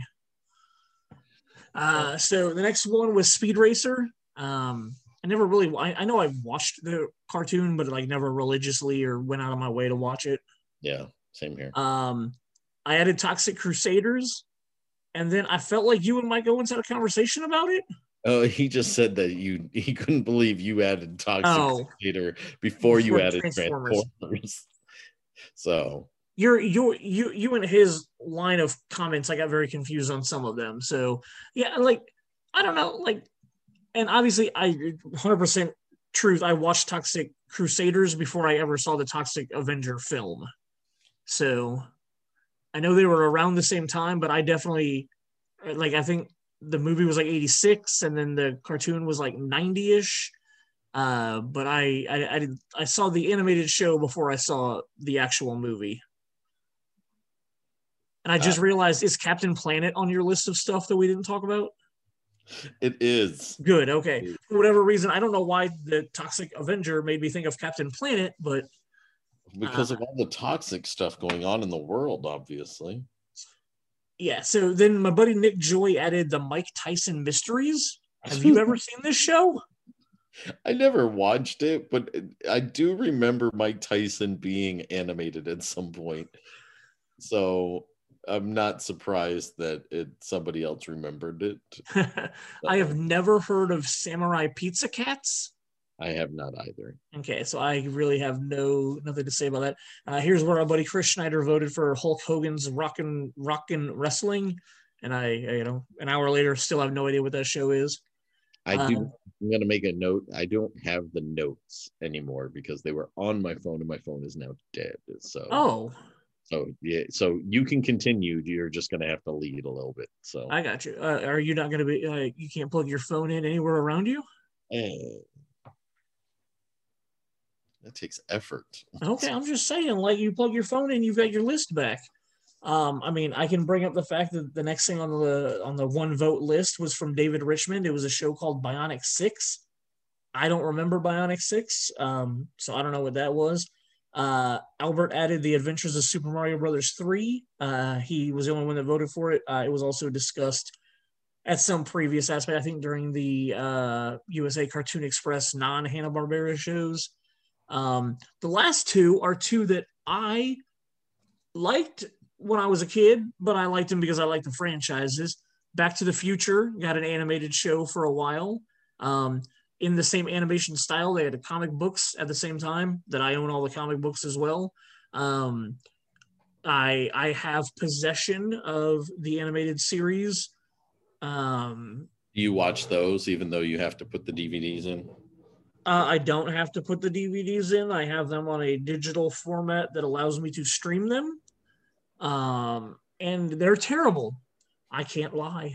The Back to the Future animated series is not the greatest. But, I mean, like, it's Back to the Future, so I have to like it. Now, I will say, the Bill and Ted's Excellent Adventures show did work for me as a show. I did enjoy that. I thought it was fun. It was time traveling every week. Well, I mean, both these shows were time traveling every week. The Back to the Future ones were much more poorly written, in my opinion. Or, you know what? Honestly, here's the thing. I haven't been able to go back and rewatch Bill and Ted's Excellent Adventures, so they're probably just as bad. I just don't remember it that way. Because until I rewatched the Back to the Future animated show, I thought it was great too. And it's not. It's pretty cringeworthy and hard to watch. So the glass shattering moment will probably happen on Bill and Ted's Excellent Adventures if I ever get around to watching it again, if I ever find a way to watch it again. So did you get your phone plugged in and get your list of the other stuff I forgot? Okay, so these are what everybody forgot. Don't blame it. Just all right. So George of the Jungle was on my list, but we talked about that with Rocky and Bullwinkle. Yeah, so that's right. Captain Planet, you brought up just recently. Just when in the last 5 minutes. Adventure. If anybody doesn't remember Captain Planet, with our powers combined. Captain Planet. He's our hero. Gonna take pollution down to zero. Heathcliff. Oh, the Kmart version of Garfield. Yes, essentially. I remember liking that cartoon though when it came out, when I was watching it. Maybe I had more access to it than I did Garfield. Yeah, I don't know. But so yeah, that was on my list. Care Bears is something that my god. Literally. Wow, yeah. So yeah, you had those. Yep. There was a show when we were in the height of popularity of all the comic books, Jim Lee, along with others, jumped ship and went to Image and created their own publishing company. And Wildcats was a cartoon that got made. Only a few episodes were made. Really? Any? It wasn't. I know it's not a full season. So I remember the comic book. I honestly didn't. I don't think I knew that there was a show, but when you brought up Jim Lee, I just had a feeling that's where it was going. Staying with the comic books, we didn't bring up Spider-Man and the Amazing Friends and his. Like Iceman, Firestarter, and Spider-Man running around and being silly. And that's one that, like, I know I watched it when I was young, but it was one that, like, I never ever have gone back and rewatched. So, like, I've got like 6 to 8 year old Shane's memories of it, and I don't really remember much. It's on Disney Plus. Oh, cool! Interesting. Yeah. I watched. They Fox also property, I guess. There's an episode where that led Spider-Man and his Amazing Friends led to. There's an episode where they go to the X-Men. Oh, okay. Because they're trying to figure out Firestar's she's having issues with her powers or something, and so she goes there and they end up trapped in the mansion and in the danger room and stuff like that. So very interesting. Also led to them making X-Men Pride of the X-Men. Okay. Which was a one-shot X-Men cartoon, which kind of was the springing point for the actual X-Men animated series. That's awesome. But yeah. So you had those. Bucky O'Hare. Oh, I do remember Bucky O'Hare. Yeah. Very much like Star Fox. Yeah. It was just essentially like, they were in space and it was all these anamorphic animals who Deadshot Duck is, I think, one of them, and then you also had Captain Bucky O'Hare. Me and some of the friends in the neighborhood growing up always thought that those were funny characters and cool. Dungeons and Dragons had its own cartoon that don't even know if I knew that. So you had that. And then I'm going to bring up something because it doesn't seem like we're limiting ourselves on when things came out. Okay. Television show that I absolutely loved watching with my boys when they were young. Mm-hmm. I wish they were still into it now because it was so much fun to watch with them. Not that I can't watch this by myself or with Luke, but Phineas and Ferb. It's never seen it. Enjoy it that much? Oh, dude, it's so funny. So, Phineas and Ferb are two stepbrothers who spend their entire summer vacation coming up with crazy inventions, and their older sister Candace is always trying to bust them and turn them into mom and dad for doing, the very first episode, they build a roller coaster that goes through the entire city and goes all over the place, but something ridiculous always happens at the end that the entire creation gets destroyed or something. And but then the side story with this show is they own a platypus named Perry. Perry is a secret agent. And his main nemesis is an evil doctor named Dr. Doofenshmirtz, who is always usually the reason, he's trying to build something to cause a problem. And in almost every episode, his Perry destroying his creation or him screwing up his creation is inevitably what makes Phineas and Ferb's creations completely disappear. and it's nonstop. Okay. They have some, it's also on Disney Plus. It's a Disney property. They have some. They do a Star Wars episode, a Star Wars mini movie kind of thing. It's 80-90 minutes long, but it's Star Wars spoofed through the whole thing. It's really funny. There's one where they end up hanging out with the Marvel superheroes. Okay. Oh yeah, because they keep going. Officially those characters. Yeah, they end up going to a different dimension where the superheroes are or something, and it's silly, it's fun, it's ridiculous, and the stuff that the gags that happen are adult level gags, but the kids aspect of it's still a lot of fun and smart. Cool. Yeah, definitely. So that's everything that's on my list of things that we've missed. So that is awesome. Well, that's 2 hours of fun cartoon talk that we had. Sadly, we didn't know everything that everybody had talked about, but I mean, I still feel like we had some good discussions about some of the best cartoons. You have an inquisitive look on your face. There was a cartoon with a bunch of animals who lived in a tree in the middle of a park, and they had a car. The Shirt Tails? Was that the Shirt Tails? I think that was the Shirt Tails. Yeah, I'm pretty sure that's what you're talking about. Yeah, they had a car, yeah. Okay, so... Yeah, because if I remember 100%, one of the tree trunks opens up and they ramp drive out of it. Yes. Okay. Yeah. So that's some pretty awesome cartoon talk. We have a pretty awesome episode coming up that I think is going to be our next one, but we might have to next week come up with something smaller to do. Back in 2008, a friend of Jason and I's. When blogs were a big thing, he put up a big blog where he asked some personal questions related to your life and movies. Things like, what's your favorite movie? If they made a movie about you, who would you want to play you in a movie?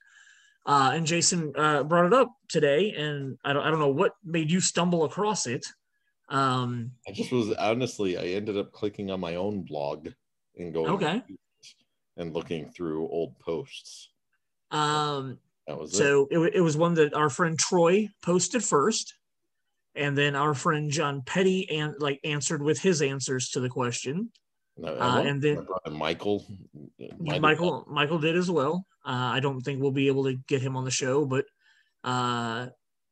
you answered, and then I answered, and so we are going to do our best to get the four of us. Probably not together. We'll probably do separate interviews with John Petty, and then we'll probably do the big chunk will probably be you, me, and Troy going over all of our answers from 10 years ago and what we would change, 12 years ago, 13 years ago, and then what we would change now. And then we'll probably do a separate one with John Petty giving his answers and everything. And then I'll cut all that stuff together for an episode. And then I'm thinking when we have guests on here in the future, we ask at the end of the episode, after we've discussed whatever our topic is, we ask that guest these questions, kind of like at the end of Inside the Actor's Studio. Because if I remember, it's like 8 or 9 questions, and they don't have to be super thought-provoking, but it's just like, you know, what movie made you realize that cinema is art, you know, things like that. And like, who's your favorite fictional character, or like, you know, who's your favorite actor is one of them. It's interesting because while I was texting with Troy and John today about it, Troy didn't really say much, but John Petty literally said that almost every one of his answers is going to be different from like the then to the now. When I looked over mine, I don't think many of mine have changed, which is weird. There's one or two that I'm pretty sure I'm going to have a different answer for when as I think about it over the next week. But most of them, when I reread what I wrote in 2008, I was like, yeah, that stands up. Like, I think that's probably what I'm still going to go with. And what were you saying? I was going to say the exact same thing. Like, there's not a lot that has changed in my opinion on what I wrote back then to where I am now. So that's awesome. So yeah, I'm really looking forward. And I mean, like, I went back and I read both John and Troy's this afternoon. Once we thought, oh, this could work as a really good podcast. I mean, I'm very curious to see if any of Troy's answers hold up, because literally I don't know anything of any of his answers. Like, he names movies that I've never heard of, and I consider myself a pretty good cinephile. But he names actors or scenes in movies of like stuff I've never heard of. And I'm like, well, I can't talk to you about this, but I can listen to you talk about it. But like, I'm very curious if all of those answers are still going to hold up, or was Troy just being ridiculous in his answers? Good question. So that'll be really cool to see. So I can't 100% say we'll be able to have that done, just because it's going to require, you know, some scheduling and stuff like that. Both of them are up for it. Like, we're going to have all 4 of us for sure together talking about it, cut together. I just don't know if I'll be able to have it done by next week. So it might be something that we have to delay a week or something. And you and I can just pick something else random to talk about next week. But I'm really excited about that project. And I'm really happy that you came up with that idea, because when you texted it to me and said this could be something we could, you know, run with, and then we texted some ideas back and forth, like, I really enjoyed this afternoon's genesis of like turning this into an episode, and then, you know, keeping it with it. Like, I'm very excited to hear Jason Richardson's answers to these questions the next time he's on the show. You know, and we'll probably just stick with the 4 of us for that first time, because I feel like we're going to be doing a lot of talking about all of our answers. So it's probably not going to be a short episode. Cutting together the 4 of us talking about this stuff. But I'm excited in the future to, you know, make this our, you know, questions at the end of Inside the Actor's Studio to kind of just like wrap things up. I think it'll be a good way to wrap stuff up when we have a guest in the future, and get other people's ideas and opinions on, you know, what makes movies to them. And I'm really looking forward to it. So that's a great 2-hour episode we had tonight. I appreciate your time, man. Talking about cartoons was a lot of fun. A lot of nostalgia. Definitely. So we will talk to everybody next week. Either we'll have, again, I can't promise that I'll be able to get this episode done next week, but we'll have something that we'll get put out next week. So thank you guys for listening. We'll see you next week.